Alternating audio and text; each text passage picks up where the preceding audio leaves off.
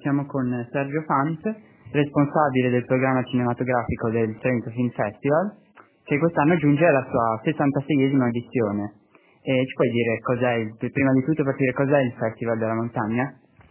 Allora, il Trento Film Festival è appunto di la 66esima edizione ed è già questo un dato abbastanza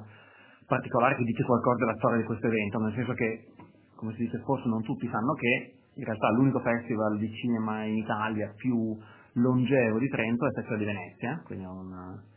un, un, illustre concorrente, diciamo. Il festival quindi ha una storia veramente lunghissima, non per gli standard italiani, ma in generale. Credo sia il primo festival cinematografico al mondo tematico, perché oggi ci sono festival di cinema e tante cose, cinema ambiente, cinema diritti umani, cinema gastronomia e quant'altro, ma insomma, l'idea di fare un festival dedicato tutto alla montagna 66 anni fa, nel 1952, insomma, è stata un'idea abbastanza originale e curiosa e noi cerchiamo come di, di continuare a lavorare nello spirito di, quel, um,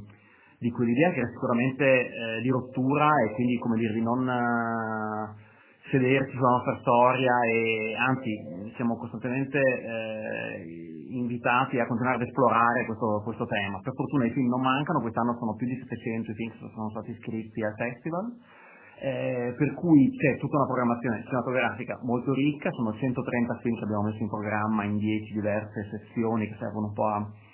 come una mappa a orientare un po' la, la, la visita, la frequentazione da parte degli spettatori del festival, ma eh, chi, ci frequenta lo sa, il festival non è solo un festival cinematografico perché si chiama e si continua a chiamare Trento Film Festival, ma ha anche una ricchissima parte di eventi non cinematografici ovvero presentazioni letterarie, incontri, conferenze, spettacoli dal vivo, concerti, eh, reading, performance e quant'altro. Per cui insomma il festival è veramente un, um, un evento interdisciplinare eh, a tutto tondo intorno comunque al mondo e all'idea della montagna, un modo di,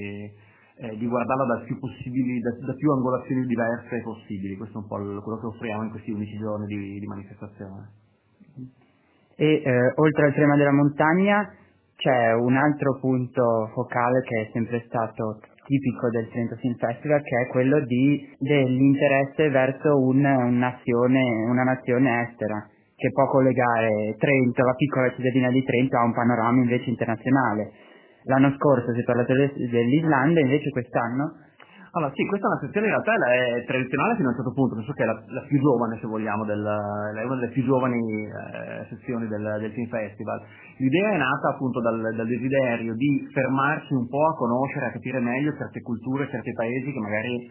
eh, attraversiamo con, nella foga del programma, sono 100 film, non dico che andiamo in 100 paesi diversi, ma quasi, insomma, è un, veramente un, festival è un viaggio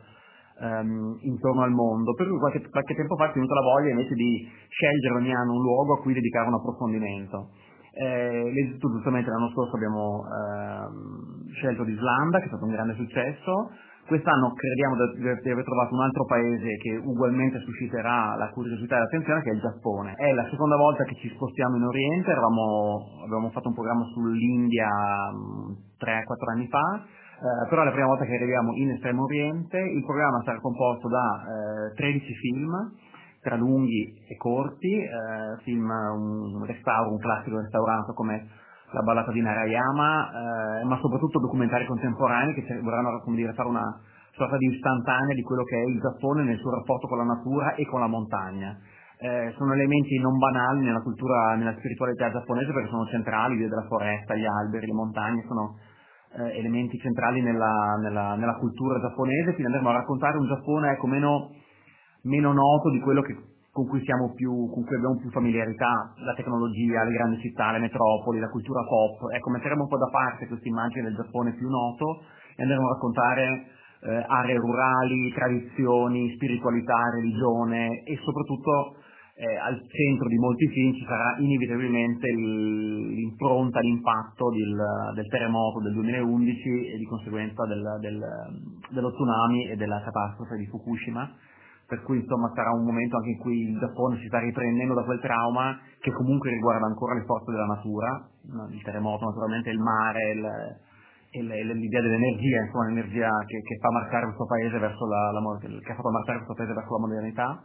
Insomma, secondo me verranno fuori, ci saranno diversi spunti interessanti, di nuovo, sia al cinema, ma anche fuori dal cinema, perché ci saranno laboratori, eh, incontri letterari e quant'altro dedicati appunto all'universo della cultura giapponese. E ci sono degli eventi in particolare che vuoi suggerire ai nostri lettori o ascoltatori? Sì, beh, nel, nel programma cinematografico sono, sono tanti percorsi. Noi naturalmente il primo suggerimento è quello di eh, scoprire i fine concorso. I fine concorso sono 25 quest'anno, non sono lì per caso, ma sono lì perché secondo noi, io e le persone che con me fanno la selezione del festival, crediamo che nei film più originali, più emozionanti, più belli e più forti di, questa, di quest'annata. Eh, per cui sicuramente l'idea, eh, il primo suggerimento è di venire a scoprire il concorso, anche come sempre più fanno gli spettatori del festival, eh, alla cieca, perché eh, come dire, è nato un rapporto di fiducia tra chi programma il festival, tra noi e i nostri spettatori, per cui vediamo sempre più che eh, il concorso viene scelto sulla fiducia, viene scelto perché si sa che sono dei film che saranno delle esperienze eh, particolari o magari talvolta anche abbastanza uniche.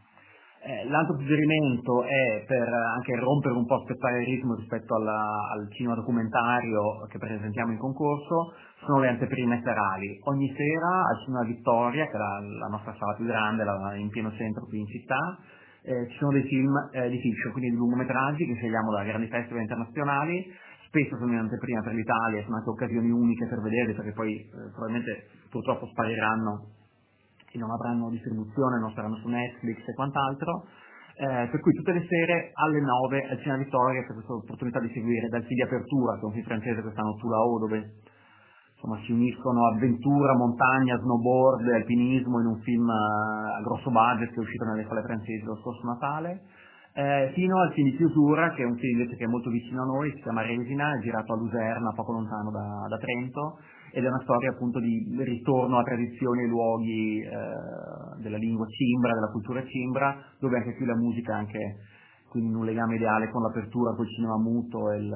accompagnato dalla, dall'orchestra dal vivo che sarà il, il giovedì 26, insomma c'è un legame che, che porta un po' la musica nell'apertura e nella chiusura di, di questo festival.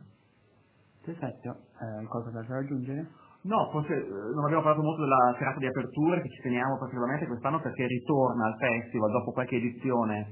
eh, il, il cinema muto, eh, quindi sarà uno spettacolo che non è solo un film perché eh, è qualcosa di più, ci sarà in sala al Teatro Totale, quindi di per sé è una cornice molto particolare in cui siamo felici di tornare perché è una cornice storica del festival dove si svolgevano le edizioni anni e anni fa, eh, ma ci sarà un'orchestra di 40 elementi con una partitura composta per l'occasione, una, nuova partitura composta da Carlo Crivelli, che è uno dei maggiori compositori del cinema italiano recente, ha lavorato soprattutto molto con Marco Bellocchio dagli anni 80 in avanti, e Visage d'Enfant è un film uscito in, uh, nel, nel 1925 di un regista francese che si chiama Jacques Feydet, è stato restaurato dalla Cineteca svizzera, è considerato diciamo, uno dei capisaldi del cinema europeo di quegli anni, sicuramente uno dei massimi esempi di cinema di montagna dell'epoca del muto, perché è tutto un film girato sulle Alpi svizzere, una storia di bambini eh, in questo villaggio eh, alpino, lo vedremo nella versione restaurata, quindi con le colorazioni originali ripristinate, con la musica dal vivo, e insomma io raccomando a tutti di non perderlo perché se si pensa, tutti un po', si pensa un po' al cinema muto come qualcosa di, come dire, un po'